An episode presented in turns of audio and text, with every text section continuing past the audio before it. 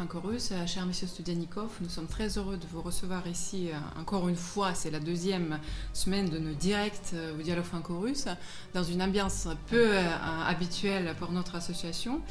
On s'est eu déjà euh, il y a deux ans, en 2018 ici. Il y avait plein de dossiers d'actualité. Il se trouve que ces dossiers sont toujours d'actualité. Pas tous, mais euh, la plupart, malheureusement. Euh, le contexte d'aujourd'hui, d'un côté, on a donc les élections américaines. On va commencer justement par ce sujet-là. le ministre des Affaires intérieures français, Gérald Darmanin, aurait dû se rendre à Moscou pour parler avec son homologue, russe. Euh, aujourd'hui, hein, le forum a lieu à Paris, le forum de la paix. Euh, en Syrie, euh, depuis hier, si, je ne me trompe pas, une conférence internationale a lieu sur le retour des réfugiés syriens en Syrie.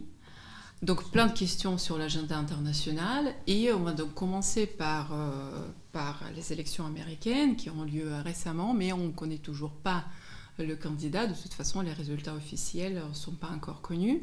Euh, le titre du Monde du 8 novembre disait Élections américaines 2020, la Russie ne se presse pas pour féliciter Joe Biden, le candidat le plus dangereux. Et la question euh, qui, se pose, est-ce que la Russie a un candidat euh, idéal? Ou comme on disait justement la dernière fois avec différents experts qui étaient là, peu importe qui est élu aux États-Unis, la politique extérieure et la rhétorique euh, russo-américaine ne va pas changer. Quelle est l'opinion officielle? Et pas seulement vous en tant que diplomate et comme la voix de la Russie en fait Merci. Merci euh, pour cette invitation.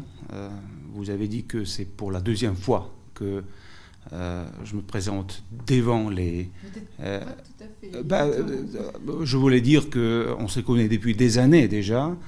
Et je me souviens très bien que j'ai assisté à l'inauguration euh, du dialogue euh, franco-russe et euh, c'était justement monsieur Mariani en tant que membre du cabinet de ministres français qui était coprésident de cette nouvelle, à cette époque-là, structure du dialogue entre les Russes et les Français, un dialogue, je dirais, entre les sociétés civiles. Et voilà, des années sont écoulées et euh, je voudrais euh, bien profiter de cette occasion et avant euh, mon départ très prochain de la France, saluer Monsieur Thierry Marani, qui reste toujours coprésident côté français du dialogue franco-russe, qui a prouvé toutes ces années sa viabilité et son existence démontre combien euh, ce canal euh, de contact, ce canal, euh, ce, comment, cette site pour les échanges qui regroupe les gens qui s'intéressent à la politique russe, à la politique française et surtout à l'amitié franco-russe, combien cette site est demandé par, voilà, par ces Français et ces Russes qui œuvrent tous pour rendre euh, nos peuples plus proches, pour euh, renforcer euh, l'amitié et la coopération entre nos deux pays. et voilà, je passe à votre première question. Les élections aux États-Unis, vous avez absolument raison. les, élections, les résultats officiels de ces élections ne sont pas connus aujourd'hui. Voilà pourquoi la Russie, qui mm, respecte vraiment la législation euh, électorale dans tous les pays du monde euh, ne se presse pas pour euh, saluer tel ou tel candidat. Et en général, vous avez dit qui est notre candidat préféré. donc là, je dois souligner que nous essayons en tout cas d'être toujours délicats au maximum parce que ce sont des électeurs, cette fois-ci américains, qui doivent trancher, qui doivent choisir leur candidat. Et nous, en tant que euh, la Fédération de Russie, nous allons coopérer, nous allons travailler avec euh, ce président qui sera élu par les Américains, par les électeurs américains. Donc euh, nous sommes sereins, nous attendons l'annonce officielle sur la victoire de tel ou tel candidat, tout en remarquant que cette année, ou plutôt cette fois-ci, les élections présidentielles euh, aux États-Unis se passent euh, dans l'atmosphère assez turbulente. Nous le constatons tous. nous savons ce qui se passe autour de ces élections. je répète, la Russie attend le résultat définitif et nous allons travailler, nous sommes prêts, nous sommes ouverts à travailler avec ce candidat qui sera désigné par le peuple américain. Mais déjà aujourd'hui, euh, nous pouvons euh, être réalistes euh, parce que rien ne nous dit pas que les relations, les relations russo-américaines vont changer de, de, façon spectaculaire. Les tendances sont plus ou moins claires. M. Trump, nous le connaissons déjà. On a travaillé quatre ans avec lui et c'était des années difficiles euh, pour les relations euh, entre les États-Unis et la Russie. Euh, Monsieur Biden, les gens qui l'entourent, c'est surtout ceux qui faisaient partie de l'équipe du président démocrate précédent, Monsieur Obama. Donc leurs approches sont aussi plus ou moins connues. Euh, il est à constater qu'aujourd'hui, les relations euh, russo-américaines sont au plus bas depuis la fin, depuis l'effondrement de l'Union soviétique, et peut-être parfois, euh, moi personnellement, j'ai l'impression qu'ils sont pires qu'à l'époque soviétique, ce qui est absolument incroyable, bizarre, et ne correspond pas, et nous sommes profondément persuadés, ne correspond pas aux intérêts profonds de nos deux peuples. Mais ils sont comme ça, nos relations. Euh, je pense euh, qu'ils resteront euh, dans la perspective proche, plus, la, plus proche, toujours tendue, parce qu'on constate un consensus anti-russe dans l'establishment politique américain. dans, dans cette question, dans ce, en ce qui concerne ce sujet, la Russie, les démocrates et les républicains sont plus ou moins solidaires et d'accord. Mais, euh, je répète, euh, nous regrettons que euh, nos relations sont dans tel état aujourd'hui, mais nous, nous restons ouverts et disponibles pour les améliorer.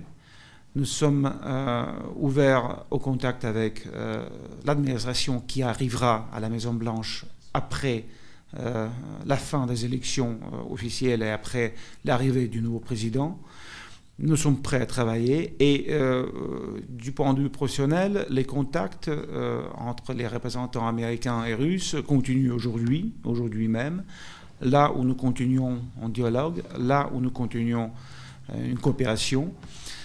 donc, nous n'avons aucun doute que la Russie, Moscou, restera toujours ouvert à cette coopération approfondie avec euh, le nouveau maître euh, de la Maison-Blanche. Effectivement, vous avez euh, dit que Joe Biden est conseiller d'Obama, donc la politique d'Obama va poursuivre. En quelque sorte, c'est Joe Biden qui le candidat, le, président officiel. Bah, juste avec les premiers résultats annoncés récemment aux États-Unis, le secrétaire général de l'OTAN s'est exprimé, euh, Jens Stoltenberg, qui a dit euh, effectivement que nous avons plein de défis à remonter. si sous Obama c'était Ebola et la Russie comme les menaces principales, donc maintenant c'est la Covid et la Russie. Donc effectivement, ça reste un petit peu la même, bah, la même rhétorique et les mêmes, comme vous avez dit, c'est un peu pessimiste. Et, bah, et, les relations euh, russo-américaines et euh, de facto russo-françaises seront impactées. C'est ça ce que, en fait, c'est ça euh, c'est ce que vous voulez dire aussi. Si on reste dans l'inconnu, mais en même temps connu, l'inconnu connu. Je veux quand même commenter vos paroles parce que, bon, tout d'abord, bon, il ne faut pas limiter euh, le nombre de problèmes euh, devant des États-Unis déclarés euh, par le président Biden par Covid et la Russie. Au contraire, oui, son approche est assez dure, comme d'ailleurs l'approche de l'administration actuelle des États-Unis, mais il ne faut pas oublier qu'il y a encore plusieurs sujets qui inquiètent les États-Unis et la Chine est parmi les sujets les plus inquiétants pour les États-Unis pour plusieurs raisons. Euh, donc euh, je ne pense pas que la Russie, euh, c'est un seul sujet qui inquiète Joe Biden. en plus, il n'était pas conseiller, il était vice-président à l'époque de président Obama. vous avez mentionné dans ce contexte les relations franco-russes, et là, je pense que nous devons distinguer. Ce sont deux sujets absolument différents. Il y a des relations russo-américaines et il y a des relations russo-françaises qui ne sont pas liées directement. dans le contexte mondiale, dans le contexte des problèmes où euh, nos trois pays euh, sont actifs euh, et sont acteurs importants, oui, on peut, on peut parler de certaines interdépendances entre nos relations. Mais globalement, nous avons des relations avec la France, des relations qui se distinguent énormément de celles que nous entretenons avec les États-Unis d'Amérique. Les relations avec la France sont beaucoup plus constructives, pragmatiques et euh, euh, dense, euh, même en ce moment de Covid et en ce moment hum, compliqué du point de vue international. Parmi les dossiers récents de l'agenda international où la Russie est au, cœur des affaires, on peut le dire, c'est la déclaration récente sur l'arrêt des hostilités entre l'Arménie et l'Azerbaïdjan. ça a été pour certaines euh, personnes et internautes, euh, notamment parce qu'on est beaucoup dans les réseaux sociaux en ligne, que disent les uns et les autres, euh, les gens qui sont pas, qui suivent pas l'agenda officiel, c'était une surprise. Il y a ceux qui disent que c'est la défaite de l'Arménie, les autres qui disent que c'est la, victoire de, la Turquie, de l'Azerbaïdjan et la victoire diplomatique de la Russie. Effectivement, il y a beaucoup d'émotions derrière euh, cette décision, mais on voudrait euh, justement avoir vos commentaires en tant que diplomate, comment votre avis, parce que euh, je, voudrais quand même juste faire une remarque. Récemment, le ministre des Affaires étrangères russe, Sergei Lavrov, disait à, plusieurs reprises à quel point c'est une tragédie, puisque ce sont des peuples amis pour la Russie, et à quel point les relations avec ces pays-là sont importantes pour la Russie. Puisque c'est vrai que chaque fois, et après on va parler de l'Ukraine, c'est effectivement euh, là de l'émotion dans la diplomatie en quelque sorte sont des peuples amis et, voilà. Oui, nous nous considérons le peuple euh, azerbaïdjanais et le peuple arménien comme des peuples non seulement amis mais tout simplement peuples frères. Nous avons vécu dans le même pays pendant plusieurs siècles et euh, évidemment tout ce qui s'est passé entre eux euh, était considéré en Russie comme un drame, comme une tragédie. mais vous avez raison, la Russie a joué un rôle primordial dans le succès de ces pourparlers qui ont été terminés par, un cessez-le-feu qui est cette fois-ci qui est valable, qui est respecté par les deux parties. Hum, je refuse de considérer euh, ce résultat comme une victoire hein, euh, de l'Arménie, de l'Azerbaïdjan ou de la Turquie ou de la Russie. C'est tout d'abord la victoire de la paix.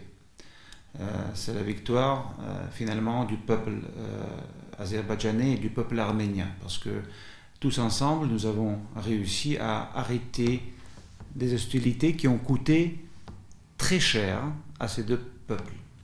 Les chiffres sont inconnus, mais le président Poutine il a, mentionné euh, il y a quelques jours, et les combats continuaient toujours euh, depuis, il a parlé de 5000 morts de deux côtés, donc c'est énorme. C'est énorme pour, euh, pour quelques semaines de combat. les combats sont commencés le 27 septembre. Et le 27 septembre, le jour même, euh, le président russe, le ministre des Affaires étrangères russe ont entamé tout de suite leurs efforts, euh, de déployer leurs efforts pour arrêter euh, la guerre, pour arrêter les, hostilités et pour mettre les deux belligérants autour de la table pour négocier la sortie pacifique de cette crise énorme pour cette région. Euh, parce que la guerre était vraiment, euh, c'était une vraie euh, guerre frontale. premier affrontement hum, de cette envergure depuis 1994. Oui, il y avait des regains de tension depuis, mais cette guerre on peut le nommer comme ça. c'est un conflit absolument acharné qui, qui, a rappelé les événements des années, des débuts des années 90. Voilà pourquoi, dès le début, on a bien euh, compris que c'est une affaire très très sérieuse. Et dès le début, on a commencé à, euh, essayer d'arrêter euh, les hostilités et de parler à ces deux peuples frères. vous vous souvenez qu'on a arrivé à conclure, on a, à conclure le, premier cessez-le-feu qui n'a pas marché. Euh, on n'a pas baissé les bras, on continuait, on continuait, et euh, même si pour euh, la communauté internationale c'était une surprise, croyez-moi, pour les collaborateurs du ministère des Affaires étrangères impliqués dans ce processus, pour les gens dans l'administration du président russe, le travail ne s'arrêtait pas, on ne cessait pas des efforts, d'arrêter la guerre et euh, de trouver une solution euh, pour d'abord pour arrêter la guerre et après réfléchir comment on va euh, tous ensemble de s'en sortir de cette situation horrible. oui, le cessez-le-feu a été conclu, il est respecté, ce, qui, est constaté par deux parties et par la partie russe. il y a une compréhension extrêmement important. La Russie va déployer 2000 euh, de ses soldats, les forces de maintien de la paix, dans la zone du conflit, euh, sur la ligne de contact euh, entre deux parties. vous savez, vous avez nos, auditeurs qui s'intéressent à la politique internationale peut-être ont lu la déclaration conjointe de trois présidents, président russe, président arménien, président azerbaïdjanais, qui prévoit que euh, la partie arménienne et la partie azerbaïdjanaise s'arrêtent sur les positions euh, qu'ils occupaient au moment de la signature de cette déclaration euh, conjointe. et après ce moment, les forces russes de maintien de la paix se déploient dans la zone de conflit. Et je voudrais bien soutenir, parce qu'il y a pas mal de spéculations ce dernier temps, il s'agit effectivement des forces russe et uniquement russe de maintien de la paix sur le territoire de Nagorno-Karabakh euh, et dans la zone du conflit. En même temps, euh, la Russie et la Turquie ont signé un mémorandum euh, sur la création du centre conjoint russe-turc d'observation chargé d'observer sur le respect du cessez-le-feu. Ce centre sera situé assez loin du zone de conflit sur le territoire azerbaïdjanais et non pas sur le territoire de Nagorno-Karabakh comme région. Euh, les militaires russes et turcs vont ensemble dans le même centre euh, effectuer le contrôle technique euh, voilà, sur la mise en pratique de cette déclaration des trois présidents et surtout du cessez-le-feu par les moyens techniques, euh, en utilisant euh, tout ce que nous avons, euh, les drones, les, les caméras, etc., etc. Ce centre va collecter toute information concernant le respect ou le non-respect du cessez-le-feu, va analyser cette information pour comprendre si ces informations sont vraies ou fausses, va tirer des conclusions, va contacter des parties concernées. Mais je répète, ce centre euh, russe-turc n'a rien à voir avec les forces de maintien de la paix qui seront composées uniquement des militaires russes qui sont en train d'être déployés maintenant, en ce moment-là, à Nagorno-Karabakh. Euh, voilà où nous sommes. Évidemment, il y a une question, euh, cruciale, le statut du Nagorno-Karabakh. Là, c'est une très longue histoire. Euh, voilà pourquoi euh, le déploiement des forces de maintien de la paix euh, de la Russie en Nagorno-Karabakh est prévu pour une très longue période de 5 ans. Et cette période pourrait être prolongée, avec l'accord évidemment de toutes les parties concernées. Et en attendant, ce sont des diplomates qui vont travailler pour trouver la réponse à cette question. Le statut de Nagorno-Karabakh. Je voudrais bien aussi souligner que le groupe de Minsk, où il y a trois coprésidents, russes, français et américains, va continuer son travail. Et très bientôt, nous attendons à Moscou les coprésidents côté français et côté américain dans ce groupe de Minsk pour euh, organiser la première réunion après la signature de ce cessez-le-feu et pour que le groupe de Minsk continue euh, ses activités dans le cadre de, de, la recherche de la solution à ce problème du statut d'un Nagorno-Karabakh.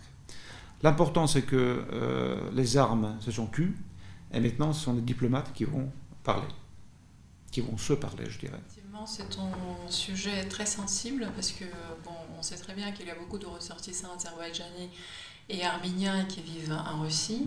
Euh, qui se parlent ou se parlent plus. En fait, ça dépend euh, de, la situation. Euh, il y a deux choses, puisqu'il y a des questions sur les réseaux sociaux et les questions qui sont arrivées aussi par mail, juste avant notre rencontre. Il y avait la question sur l'héritage chrétien de l'Arménie, puisque les gens s'inquiètent et c'est légitime, j'imagine, comment, comment faire en sorte que cet héritage ne se perde pas? C'est la question. Et la deuxième question qui est très, très, euh, qui, est récurrent concernant la même, euh, le même dossier, c'est le rôle de la Turquie et les, intérêts de la Turquie dans le Caucase.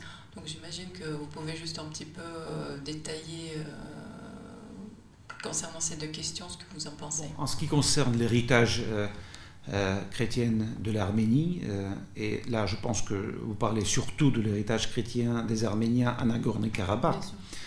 Bah, je suis euh, persuadé euh, que le gouvernement de l'Azerbaïdjan, euh, c'est un gouvernement qui est tout à fait laïque, respectueux aux minorités ethniques à Azerbaïdjan. Je sais parce qu'il y a des Russes qui vivent en Azerbaïdjan ils ont tous leurs droits et ils ont ces églises orthodoxes. Donc, je ne vois pas de problème euh, interconfessionnel euh, à Azerbaïdjan. Évidemment, il y a une animosité énorme entre le peuple azerbaïdjanais et le peuple arménien. Malheureusement, il faut consacrer des heures pour, pour en parler, parce que c'est une histoire qui part dans le passé. c'est vraiment hum, une question très délicate euh, qui demande d'être euh, examinée avec euh, beaucoup de délicatesse et je ne veux pas rentrer dans les détails historiques de ces relations. En tout cas, ce que je sais, c'est que ces deux peuples ont vécu ensemble pendant des siècles et surtout en paix absolue pendant les années de l'Union soviétique. Euh, la communauté arménienne, par exemple, en Azerbaïdjan, était très nombreuse, notamment à Bakou. Malheureusement, le regain des nationalismes, euh, le regain des esprits séparatistes euh, a eu comme résultat ce conflit sanglant à la fin des années 80 et début des années 90. Après ce conflit il y a un abîme euh, entre une grande partie euh, de la société azerbaïdjanaise et arménienne, même s'il y avait toujours des gens raisonnables qui se parlaient et qui se respectaient. Mais euh, hélas, l'histoire est telle que les Arméniens sont partis, je pense, à 100% du territoire azerbaïdjanais. En tout cas, bon, la majorité écrasante des Arméniens qui vivaient à l'époque soviétique à Azerbaïdjan ont quitté euh, ce pays, sauf Nagorno-Karabakh et les régions qui ont été occupées par, euh, les forces arméniennes après cette guerre ou pendant la guerre de 93-94.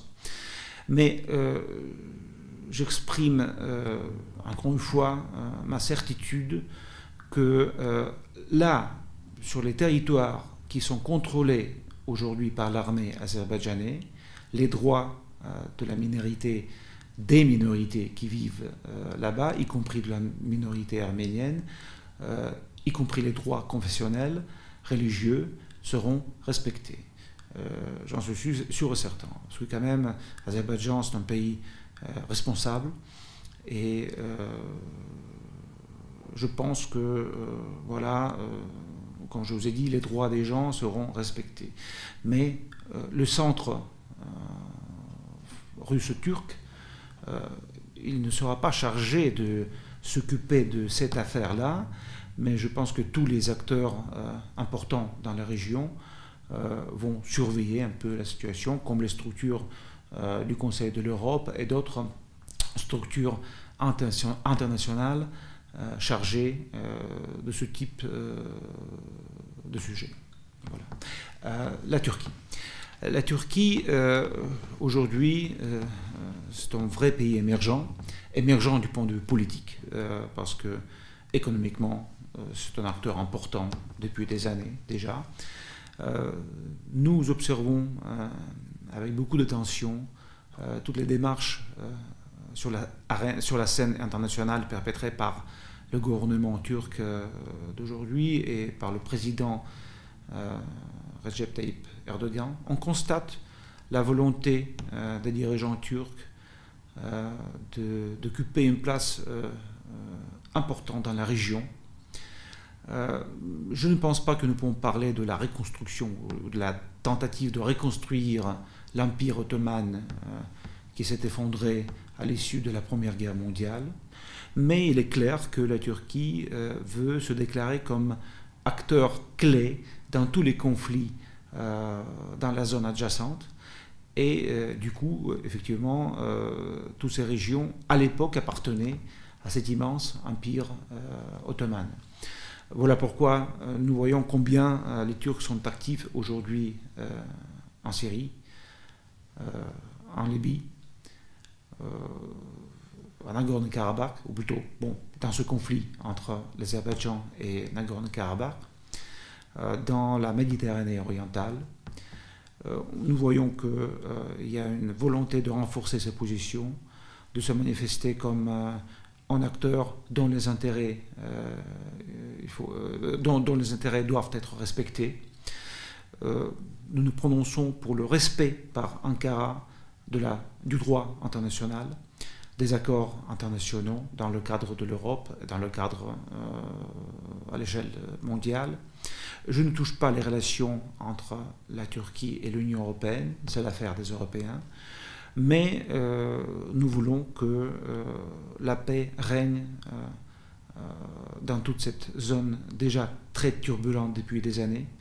Nous coopérons avec nos partenaires turcs dans toutes les zones de conflit que j'ai mentionnées, surtout en Syrie. Vous savez que nous, avons, nous, effectuons l'opération commune à Idlib pour d'abord lutter contre les groupes terroristes et deuxièmement pour assurer euh, le calme euh, dans la mesure du possible dans cette zone-là, en attendant la solution politique de la crise syrienne. Nous nous parlons euh, en Libye, nous coordonnons nos efforts. En Libye, nos intérêts se distinguent, comme d'ailleurs en Syrie également. Mais partout où nous sommes présents avec les Turcs, nous nous parlons. Et un principe, euh, c'est le principe, euh, et euh, je dirais, je, dois dire que c'est le principe clé de la politique internationale de la Russie. Nous parlons à, tous les à toutes les parties d'un tel ou tel conflit, d'un telle ou telle situation de conflit. Nous parlons à tous les partis engagés en Syrie. Nous parlons à tous les partis libyennes. Nous parlons aux Turcs. Nous parlons aux Européens. Nous sommes prêts à coordonner nos efforts. Notre but, c'est de stabiliser euh, toutes les zones de conflit qui euh, sont aujourd'hui malheureusement si nombreux. Euh, l'arrivée de la Turquie en Transcaucasie, c'est un facteur nouveau, mais c'est la réalité. Nous comprenons que la, la, Turquie est liée avec Azerbaïdjan euh, par des liens politiques euh, euh, culturels et religieux. nous le constatons et nous respectons le droit de chaque pays d'établir des relations privilégiées avec le partenaire de son choix. Mais ça ne nous pose pas de problème.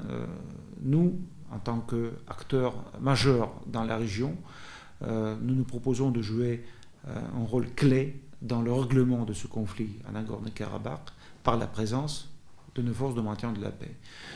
Et en même temps, on va travailler, travailler ensemble avec les Turcs, ensemble avec les Américains et les Français dans le cadre du groupe de Minsk. Notre intérêt, c'est de stabiliser la région. Et nous sommes prêts à parler à euh, tous ceux qui sont prêts à œuvrer pour ça, à donner sa contribution à cette normalisation de la situation. Malheureusement, euh, l'Azerbaïdjan et l'Arménie, ce n'est pas le seul conflit euh, qui existe. Hein. Et on a aussi un autre conflit en Ukraine, qui est toujours là.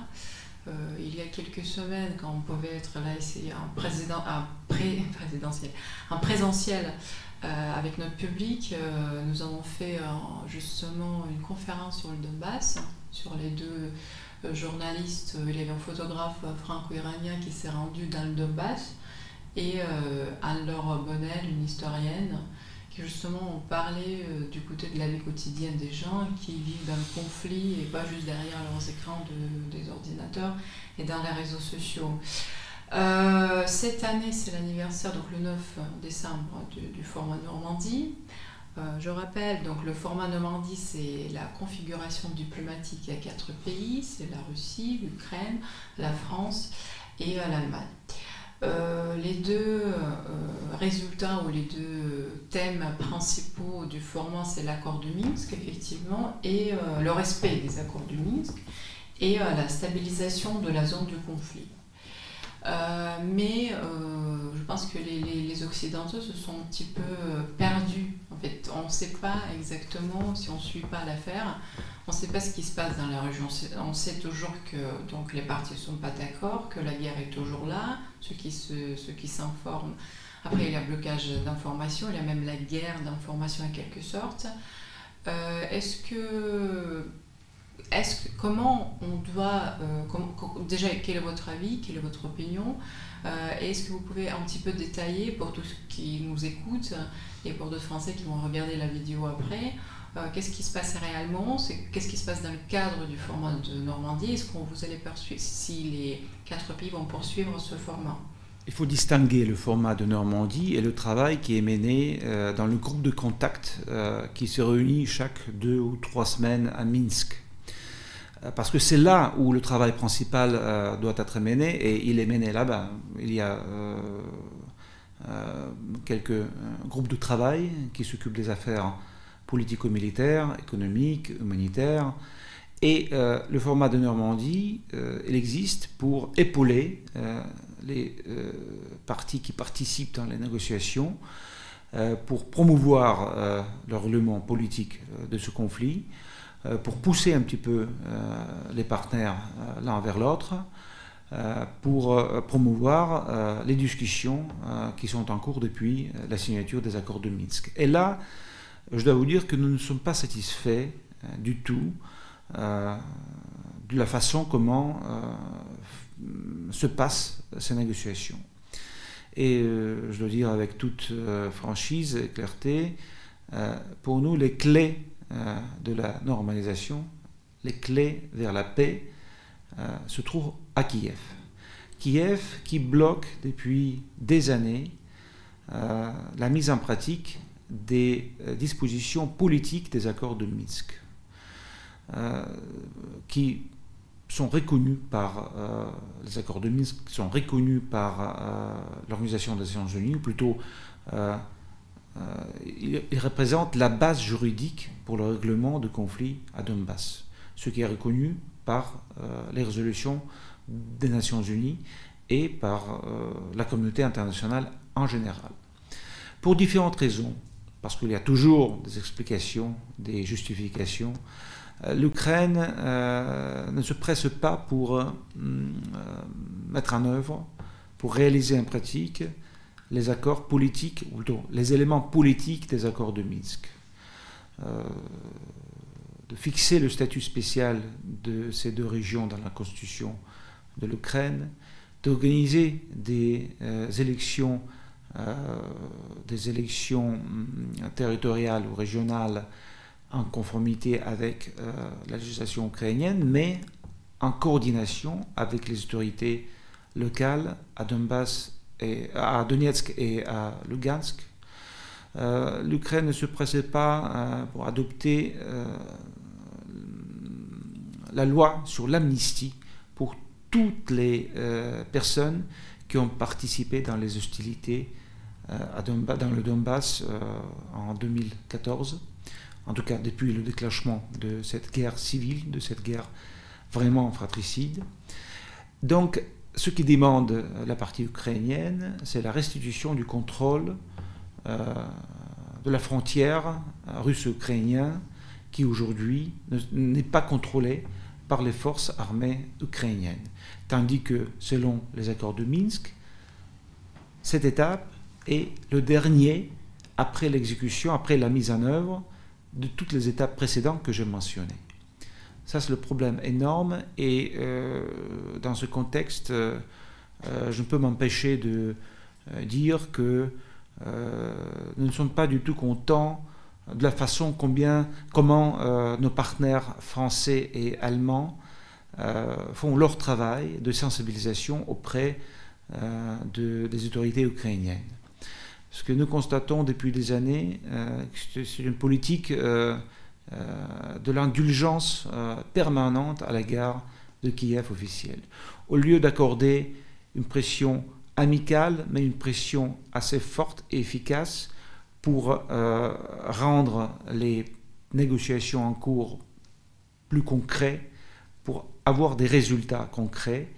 Au lieu de ça, Paris et Berlin donnent toujours des explications, des justifications de ce comportement qui ne peut pas être considéré comme constructif de Kiev. Et ça, c'est un problème pour nous, un problème euh, important.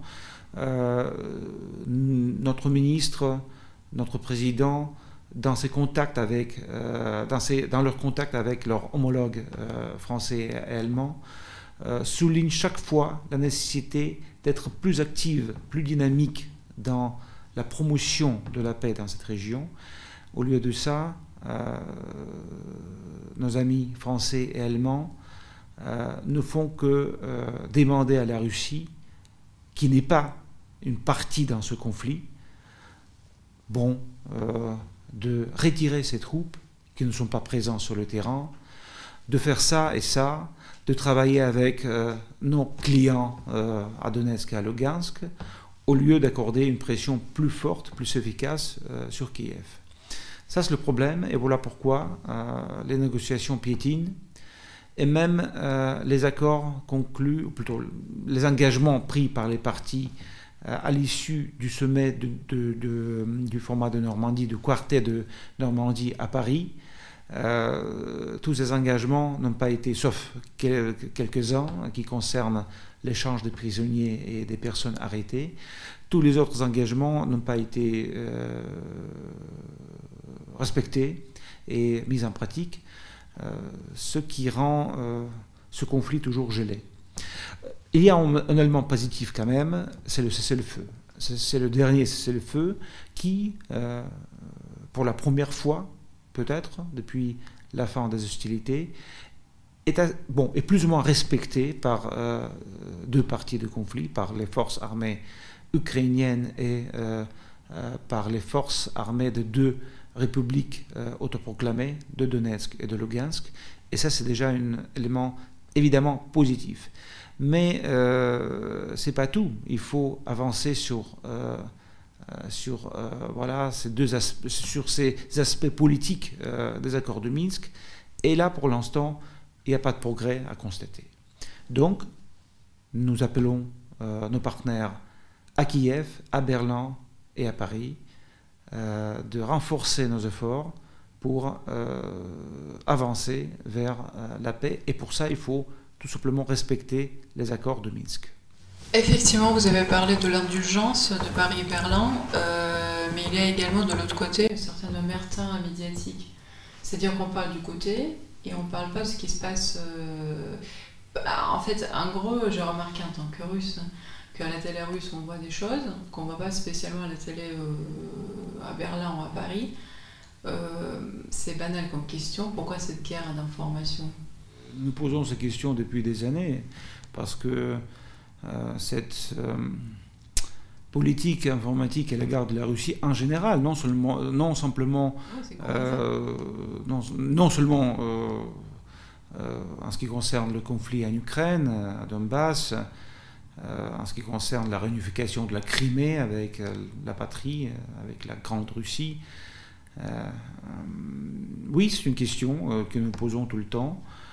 pour nous, cette politique reflète cette guerre informatique euh, qui est menée contre la, euh, contre la Russie, et cette guerre qui, à vrai dire, ne s'arrêtait jamais. on constate que, depuis des années, on constate que on ne parle de la Russie que pour parler des problèmes ou que pour vilipender ou critiquer la Russie pour telle ou telle raison. Il y a toujours une raison qu'on trouve pour euh, attaquer euh, la Russie, euh, pour attaquer la Russie avec des diffamations, pour attaquer la Russie avec des allégations infondées. oui, c'est comme ça, mais nous nous sommes habitués. voilà pourquoi nous apprécions tant tous nos contacts avec le public français par votre intermédiaire ou par l'intermédiaire d'autres associations françaises ou quand on nous invite à la télé ou à la radio française, on accepte chaque proposition pour avoir cet accès euh, à l'opinion publique française, pour présenter la vision des choses euh, du côté russe, parce que euh, j'ai l'impression que c'est la manque d'information qui est toujours été constatée ici en France. voilà pourquoi nous, nous sommes disponibles, nous sommes ouverts à tout le contact avec euh, la France, euh, la France globalement dit, avec euh, l'opinion publique et avec la société civile française. voilà pourquoi nous, soutenons les activités des, des associations d'amitié franco-russe, de votre association de dialogue franco-russe. Hum, c'est très important ce contact direct avec les gens pour compenser la position euh, très souvent euh, qui n'est pas objective des masses médias. Mais euh, c'est comme ça. Je n'ai pas de réponse à votre question. Je n'ai pas de réponse à votre question. C'est une question dure pour nous parce que nous pensons que la Russie représente aujourd'hui un pays très dynamique, très différent, très intéressant. pays, le pays avec ses problèmes, et nous-mêmes, nous parlons de ce problème. Mais euh, le pays qui euh, attire euh, des gens par son territoire immense, par sa diversité, par les processus qui se passent en Russie, malheureusement, la majorité des masses médias français ne remarquent que des problèmes, on ne parle que des situations conflictuelles entre l'Occident et la Russie.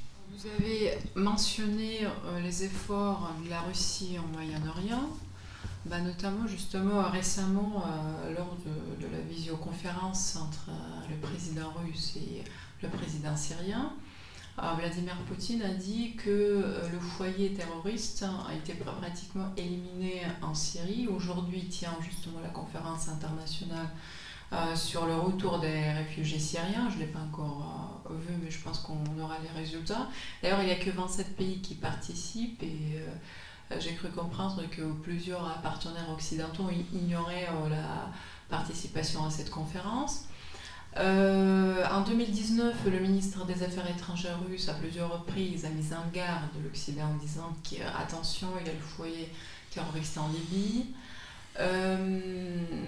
donc, comme je, dis, Vladimir Poutine dit que donc en Russie c'est pratiquement éradiqué. Par contre, on voit très bien ce qui se passe en Europe avec les malheureux événements de, cette, euh, bah, de ces semaines en Autriche, en France. On en a parlé la semaine dernière au dialogue avec les experts. Ils étaient assez pessimistes par rapport aux efforts conjoints russo-français, puisque ça bloque, on peut pas, on peut, ça c'est le dossier effectivement sur lequel on pourrait euh, avancer et travailler ensemble. Et euh, j'ai vu hier dans la presse que Gérard Darmanin aurait dû déjà, bon, d'abord c'était le 26 octobre, là maintenant apparemment cette semaine il aurait dû se rendre en Russie, justement pour parler de ce dossier-là avec son homologue russe. Euh, bon, du coup il y a deux questions. Quel est le bilan de la présence? Parce que ça fait cinq ans que la, Russie est présente en Syrie. Et euh, comment vraiment avancer? Parce que j'ai déjà posé cette question aux experts, mais là maintenant en tant que diplomate, comment vraiment avancer nos conjoints, puisque là, euh, il y a quand même, la Russie a aussi cette malheureuse expérience des, des, attentats et du terrorisme islamiste sur son sol. Euh, comment avancer ce dossier pour vraiment trouver peut-être les solutions ensemble avec la France? J'aimerais bien de distinguer deux sujets, la coopération euh, entre la Russie et le monde euh, extérieur, y compris la France, dans la lutte contre le terrorisme, et euh, la Syrie. en ce qui concerne la coopération russo-française, elle existe. elle existe entre des autorités compétentes. et cette coopération ne s'arrêtait jamais. Les professionnels se parlent tout le temps et c'est un travail qui n'est pas visible mais qui ne s'arrête pas. Vous avez mentionné la visite de M. Dermanan, ministre de l'Intérieur français. Il est aujourd'hui à Moscou et euh, il euh, rencontre ses homologues russes, effectivement, ce qui reflète notre disponibilité pour euh, ce type de contact et pour ce type de coopération et l'intérêt de la France pour coopérer dans ce domaine. Surtout après ces événements tragiques qui ont frappé de nouveau le sol français. Euh, en ce qui concerne, euh, j'ajoute que euh, nous maintenons cette coopération antiterroriste avec tous nos partenaires internationaux, y compris avec nos collègues américains. et malgré l'état déplorable de nos relations bilatérales en général, les contacts et la coopération dans ce domaine crucial continuent. En ce qui concerne la Syrie, effectivement, après euh, l'intervention russe dans, ce conflit, euh, où euh, les forces légitimes syriennes ont été confrontées avec, avec l'international terroriste, qui déjà menaçait l'existence même de l'État syrien. Depuis cette première arrivée, depuis l'entrée de la Russie dans ce conflit à côté du gouvernement légitime syrien, la situation a changé complètement. Aujourd'hui, euh, il n'y a plus de poches de, euh, de résistance contrôlées par des, euh, des groupes terroristes, sauf la région d'Idlib, où la Turquie coopère avec la Russie pour maintenir la paix dans cette zone-là, parce qu'il y a des milices qui ne sont pas considérées comme des groupes terroristes, et il y a des groupes terroristes reconnus comme tels par l'Organisation des Nations Unies, c'est l'Idlib. Il y a aussi une immense euh, partie du territoire syrien qui n'est pas contrôlée par Damas, mais contrôlée par les forces euh, syriennes démocratiques. Euh, ce sont des Kurdes avec leurs alliés sunnis. Et où il y a la présence illégitime des États-Unis et de certains pays européens, y compris de la France, illégitime parce que ces unités armées se trouvent sur le territoire national syrien sans aval du gouvernement légitime. Mais dans le reste de la Syrie, la situation est contrôlée par le gouvernement, par les forces armées, et nous pensons que le moment est venu pour, un, euh, commencer la reconstruction économique euh, de ce pays avec l'aide internationale, parce que le pays est détruit par cette guerre horrible. Et deux, euh, il faut euh, réunir nos efforts pour organiser le retour des millions de Syriens qui sont réfugiés à l'étranger et qui, par leur présence, compliquent euh, de façon importante la situation interne dans certains pays de la région. Euh, je parle surtout du Liban, où se trouvent euh, en demi-million des euh, citoyens, des réfugiés syriens. Je parle de la Turquie, je parle de la Jordanie, mais je n'oublie pas l'Europe, où il y a plusieurs centaines de milliers de réfugiés syriens. Voilà pourquoi nous avons appelé tous nos partenaires internationaux, des organisations internationales, l'ONU, les acteurs régionaux, de se réunir à Damas pour parler ensemble comment on peut mieux organiser le retour des réfugiés en Syrie. Et euh, c'est un élément clé de la reconstruction et de retour de la paix euh, dans euh, ce pays qui connaît depuis une dizaine d'années ou presque une guerre civile. Et même si aujourd'hui cette guerre civile est terminée, le pays est en ruine, l'économie est en ruine, et nous tous nous devons aider ce pays à se redresser. Euh, malheureusement, compte tenu que nous avons des divergences profondes avec euh, nos partenaires occidentaux euh, sur la Syrie, selon eux, le régime de Bachar Assad, comme ils disent, doit partir. Nous, nous disons que ce sont des Syriens qui doivent trouver la solution à la crise qui euh, existe effectivement. Euh, nous maintenons euh, le processus de négociation intersyrien qui, qui se piétine, mais quand même qui se passe à Genève. oui, il faut avoir beaucoup de patience parce que toute sortie de la guerre civile, si atroce comme on a vu à Syrie, est extrêmement compliquée. Mais il faut aller, il faut avancer, et il faut épauler euh, toutes les parties prenantes, toutes les parties qui participent dans ce processus. Pour nous, le gouvernement de, euh, Syrie, le gouvernement de Damas et le président euh, Bachar al-Assad, ce sont des autorités syriennes absolument légitimes, mais ce sont des, Syriens qui vont trancher lors des, futures élections présidentielles et parlementaires euh, qui seront préparés par le travail euh, du comité constitutionnel finalement. Donc euh, nous sommes persuadés, persuadés qu'il faut arrêter de vilipender Damas officiel, mais il faut l'aider à surmonter les difficultés après-guerre, après-conflit. Pour l'instant, nos paroles sont... on nous écoute, mais on ne nous entend pas. Et voilà pourquoi les pays occidentaux euh, ne participent pas euh, à cette conférence organisée euh, par la Russie et par la Syrie à Damas. Donc on continue avec ceux partenaires régionaux qui participent dans les travaux de cette conférence de, chercher, de, de tracer le retour vers le normal en Syrie. On va attendre l'arrivée de nos partenaires occidentaux on va, les attendre, mais euh, en même temps, nous, on va continuer notre travail. La Russie a déjà euh, investi euh, pendant toutes ces années en milliards de dollars en Syrie, du point de vue d'aide économique et humanitaire. On va continuer à financer le programme des Nations Unies en Syrie. On va continuer à aider nos amis syriens, mais on comprend trop bien que Seuls, nous ne pouvons pas euh, faire tout. Il faut euh, créer en international euh, des amis de la Syrie pour aider ce pays à sortir de cette situation. Est-ce que la, position de la France a, évolué depuis cinq ans? Sur cette question-là, des, efforts conjoints avec la Russie, et là maintenant surtout à la fin, à la fin de la guerre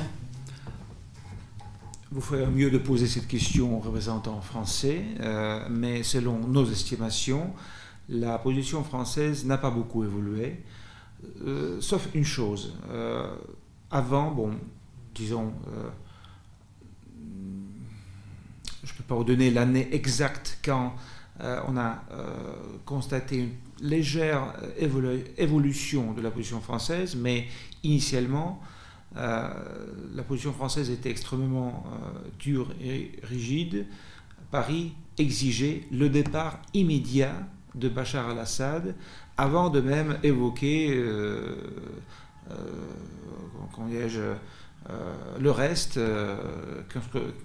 avant d'évoquer d'autres démarches à entreprendre, Paris exigeait tout simplement le départ de Bachar al-Assad. Depuis un moment, je pense que depuis 2017-2018, Paris a reconnu que cette exigence est trop, euh, comment intransigeant. Et euh, bon, euh, Paris a déclaré son accord à la continuation des activités présidentielles de Bachar al-Assad pendant le processus des négociations entre les partis syriens impliqués dans, le, dans ce processus. Mais toujours pour Paris, le départ euh, de Bachar al-Assad, euh, c'est une condition euh, sine qua non. Voilà. Seule l'urgence a été, comment dirais-je, mis à côté. et voilà, les Français, comme tous les autres acteurs internationaux, étrangers, euh, soutient le processus euh, pacifique, euh, le, processus de paix, bon, qui n'est pas encore engagé proprement dit, mais en tout cas, les travaux du comité, de du comité constitutionnel ont commencé. Et évidemment, les Français et d'autres occidentaux, comme la Russie, soutiennent ce processus. Donc ça vous est pas échappé, l'année 2020, c'est une année très très difficile pour tout le monde. On vit l'époque de la pandémie, des écrans, euh, c'est une autre réalité. Et, euh, et, actuellement, dans le monde entier, euh, donc il y a plus de 200 différents vaccins contre la Covid-19 qui sont en cours de développement. Et effectivement, il y a quelques temps, la Russie également a enregistré son premier vaccin, je, cite, a enregistré un monde basé sur la plateforme de vecteurs d'adénovirus humains bien étudiés. Et donc, c'était, il y a à peu près 40 000 euh, volontaires qui participent à l'étude euh, clinique hein, de, ce vaccin nommé Sputnik 5. Euh, comme tout est devenu politique, le vaccin très, très, très, politique à ce moment-là. Récemment, justement, cette semaine, j'ai lu que la, Pfizer, Pfizer comme on dit, a annoncé également un vaccin efficace à 90%. Euh, je sais, bah, euh, selon les, sources, différentes sources, la Russie déjà donc, a annoncé les essais cliniques de ce vaccin, notamment au Venezuela, avec, aux Émirats arabes, arabes, unis et en Biélorussie. Et apparemment, Vladimir Poutine s'est adressé à Emmanuel Macron récemment en disant qu'on pourrait, avec l'Institut Pasteur, également travailler ensemble à ce sujet-là. Euh, mais il y a toujours la méfiance. Évidemment, à les Russes, il y a un vaccin, il y a quelque chose qui ne va pas. Euh, pourquoi cette méfiance? Pourquoi, bah, comme je, dis, oui, tout est politique, mais pourquoi cette méfiance vis-à-vis euh, le cours scientifique russe? C'est l'économie, c'est c'est une question purement économique? Je pense que plusieurs facteurs sont mélangés. C'est toujours cette, voilà, cette tentative, ou plus tendance de ne pas remarquer tout ce qui est positif en Russie. deuxièmement, c'est tout simplement la question de la concurrence, de la concurrence entre des géants pharmacologiques. Parce que nous avons élaboré notre premier vaccin il y a quelque temps on continue des, tests, mais vous avez dit que euh, ce nouveau vaccin euh, franco, ou plutôt euh, américano-germanique est, est, sûr à 90%. Donc, selon les recherches de nos chercheurs, de nos spécialistes, notre vaccin, Sputnik V, est, sûr à 82% mais euh, ce fait euh, est tout simplement est ignoré par, euh, par nos partenaires européens pour des raisons, je n'exclus pas purement économiques, ou plutôt, bon, c'est une question de la concurrence, comme je vous ai dit. Et en attendant, pour ne pas dire des bêtises, je peux vous confirmer que nous avons produit, nous avons déjà un deuxième vaccin en phase clinique, baptisé Epivac Corona, produit par le centre Vector en Sibérie. Et il y a déjà un troisième vaccin qui est développé par l'Institut Chumakov, Chumakov qui dépend de l'Académie des sciences russes. Donc on travaille beaucoup dans ce domaine-là. Euh, nous sommes absolument, euh, comme je l'ai dit, euh, nos deux présidents ont évoqué la coopération éventuelle entre la Russie et la France dans ce domaine. Nous sommes très ouverts. Mais bon, voilà, pour l'instant, c'est tout, ce que, tout ce que je peux vous dire. Nous sommes disponibles, nous sommes ouverts. Nous avons mm, effectivement 1 milliard 200 millions de vaccins précommandés par plusieurs pays étrangers. Euh, notamment, vous avez cité Venezuela, euh, je peux ajouter euh, Mexique. nous sommes contactés par nos partenaires hongrois qui sont intéressés par ce vaccin. Donc voilà, ça se passe comme ça. Mais en même temps, la vaccination massive de la population, c'est pas la question, c'est pas la question de, de demain, c'est plutôt début de l'année 2021. En tout cas, plusieurs euh, institutions euh, russes sont impliquées dans, euh, dans ces recherches, dans ce grand travail. et voilà, c'est un magnifique exemple des problèmes de l'importance mondiale qui mérite d'être objet de coopération internationale au lieu de chercher des points de divergence. Voilà, c'est un des secteurs où nous pouvons coopérer, nous tous, pour donner au monde un vaccin euh, efficace euh, pour euh, vaincre ce nouveau défi, coronavirus, Covid-19. À quoi sert la présence de Sanofi et Servier en Russie si ce n'est pas pour coopérer avec l'industrie pharmaceutique russe? On va espérer justement que ça va aboutir à, quelque chose. ça fait des années que vous êtes en France. Hein vous côtoyez euh, les sociétés, euh, donc d'un côté euh, le, côté officiel français et de l'autre côté les sociétés civiles. Nous aussi, en quelque sorte, ici, il y a beaucoup de gens qui viennent de, tous les niveaux et de tous les bords, et, ça c'est très très bien. Et parfois, on a l'impression que le dialogue entre les sociétés civiles, en quelque sorte, est plus efficace, bah, de toute façon de l'intérieur. Comment percevez-vous le dialogue justement à votre niveau et euh, entre les sociétés civiles? Parce que j'ai vu qu'il y avait beaucoup de rencontres différentes, notamment avec la jeunesse française, avec euh, récemment avec les, euh, les étudiants de l'ENA, si je ne me trompe pas, et donc le dialogue est là. Comment vous, vous, le percevez? Est-ce qu'il est efficace? Efficace, euh, qu'est-ce que c'est l'efficacité? Euh, Les gens avec qui nous parlons avec beaucoup de plaisir, ils ne prennent pas des décisions. Ils, ils, sont parfois des gens qui se considèrent comme des amis de la Russie. Ou c'est tout simplement des gens qui s'intéressent à la Russie. ou ce sont des gens qui ne, savent rien, mais qui comprennent que euh, la Russie, c'est un acteur euh, assez important pour, euh, pour mieux comprendre son comportement, pour, pour mieux comprendre ses raisons d'être, ses professions de foi, etc., etc. Donc voilà pourquoi j'ai déjà mentionné combien nous, sommes attachés à ce contact avec les Français, avec les étudiants, avec les jeunes, avec les, les, gens plus euh, comment dirais-je, hein, et, etc. On ne fait pas des, distinctions.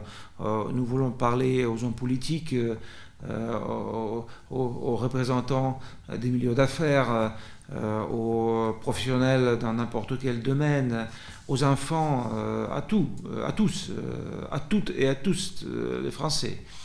je pense que ce dialogue qui existe, il est en tout cas, je ne sais pas s'il est euh, efficace euh, ou non, mais en tout cas, elle est euh, beaucoup plus bienveillante que parfois des relations au niveau officiel, ce qui est normal, ce qui est tout à fait normal.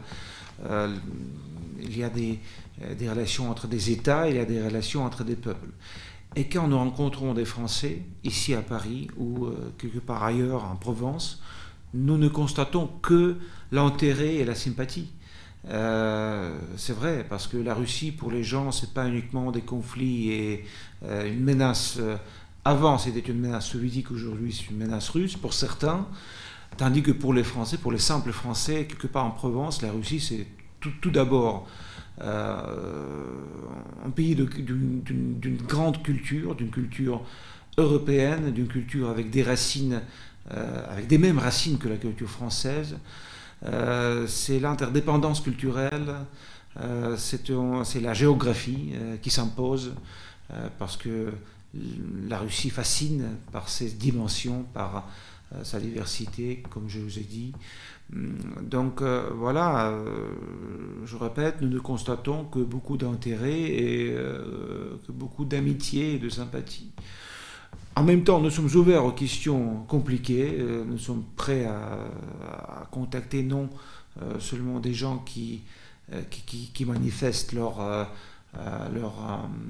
sympathie, et parfois l'amour à, l'égard de la Russie, mais nous sommes ouverts au contact avec ceux qui sont plus critiques. nous ne sommes pas fermés dans notre coquille. et je, peux dire à tous les Français, venez au centre culturel euh, Quai Branly, venez au centre culturel rue Boissière, euh, venez à l'ambassade après la fin de coronavirus, évidemment, parce qu'aujourd'hui, tous les déplacements sont limités et euh, notre réunion d'aujourd'hui manifeste combien nous sommes déjà habitués à ce type de contact virtuel. Un peu déjà, déjà un peu habitués, mais espérons que euh, grâce peut-être à notre coopération dans le domaine pharmacologique, on va vaincre euh, le coronavirus et on va reprendre notre vie normale. Euh, la Russie et la France vont, et le, je dirais l'espace Schengen, vont réouvrir les frontières et les flux touristiques vont de nouveau s'entrecroiser, se croiser entre nos deux pays et nos deux espaces. Euh, la Russie reste un pays euh, très attaché euh, à l'Europe, à la culture européenne, et en même temps très attaché à ses relations avec l'Asie, parce que la Russie est un pays continent qui a des frontières communes avec plusieurs dizaines de pays. Nous voulons la paix, nous voulons la coopération culturelle, la coopération économique. Nous sommes désireux d'approfondir ces liens, d'approfondir ces liens euh, humains euh, avec euh, nos amis en Asie comme avec nos amis en Europe et évidemment avec nos amis français. Justement, en 2021, le visa, le visa électronique sera disponible à tous les Français? Ce sera beaucoup plus facile de voyager en Russie qu'avant. Et on espère justement ça va aussi approfondir nos liens culturels. J'ai une question qui m'est arrivée par mail euh, ce matin justement euh, concernant l'année croisée des régions France-Russie qui est annoncée en 2021. Euh, L'internaute dit il semble que peu d'actions soient engagées en lien avec cette opération. Comment faire connaître les régions françaises aux régions russes et réciproquement afin, afin d'envisager des partenariats et jumelages? Je vous confirme que l'année 2021 a été déclarée comme l'année croisée euh, de la coopération décentralisée. Euh, et euh, nous sommes en train de, peaufiner le programme de cette année avec nos partenaires français. Malheureusement, c'est la situation sanitaire et épidémiologique qui nous a pas permis de mieux préparer, ou plutôt de d'inaugurer cette année à la fin de l'année 2020. on va faire le maximum pour, le maximum Mm, pour inaugurer cette année euh, au printemps de 2021, euh, si la situation euh, nous permet. en plus, je dois vous dire que l'année 2020 était déclarée comme l'année des saisons russes en France. Et là aussi, cette année a commencé. On a, nos deux ministres de la Culture ont inauguré cette année au théâtre de l'Odéon où euh, un spectacle euh, Djadia Vanya, Oncle Vanya a été donné par le Théâtre des Nations, je pense. Euh, donc voilà, on a, bien inauguré cette année et hélas, après, c'est ce fameux coronavirus qui est arrivé et qui nous a gâché un petit peu la fête parce que la majorité écrasante des événements dans le cadre de cette année ont été organisés dans le format online. donc voilà, espérons que l'année croisée de la coopération franco-russe décentralisée ne va pas souffrir de cette épidémie. Euh, mais voilà, pour l'instant, il est un peu tôt euh, de vous donner euh, des dates et des choses concrètes. Le travail est en cours. Espérons que la situation va nous permettre d'organiser, de bien organiser cette année croisée. Mais finalement, écoutez, on va reprendre nos efforts. si la situation en 2021 restera bon, assez compliquée de ce point de vue, bon, on ne va pas baisser les bras, on va recommencer en 2022. Euh, je suis persuadé que euh, les relations euh, franco-russes dans tous les domaines, y compris dans le domaine culturel, ont un avenir radieux et on va faire tout pour ça. Je suis complètement d'accord avec vous parce que nous aussi, on a souffert euh, au tout début, on a fait, dans le cadre de Saison Russe, la présentation du projet Sine Poésie avec Anatoly Belli euh, sur la scène euh, du Quai C'était avant-projet et on aurait dû montrer ce projet à la fin de cette année, en décembre. Là, c'est effectivement raté, donc on, va espérer effectivement continuer à, l'année prochaine. Au tout début de notre rencontre aujourd'hui, vous avez dit que vous, êtes, que vous allez quitter donc, la France puisque votre mandat ici est terminé. Euh, et ça sera la, la dernière question. Quel sera votre meilleur souvenir en fait de ces années euh, passées à l'ambassade de Russie en France? De ces dernières années, parce qu'avant mm. vous étiez déjà venu plusieurs fois. C'est une question extrêmement compliquée parce que euh, c'est une mission qui a duré 5 ans, même plus, 5 ans et 2 mois déjà. c'était une de mes meilleures missions parce que c'était très intéressant. Euh, j'ai contacté beaucoup de, partenaires français et des amis français. J'ai découvert euh, pas mal de euh, nouvelles régions françaises parce que la France, il est moins grand que la Russie, mais il est si riche par ses régions que c'était mon troisième poste à Paris. Et chaque fois, quand je venais en France, je découvrais de nouveaux de nouvelles régions, de nouvelles régions pour moi.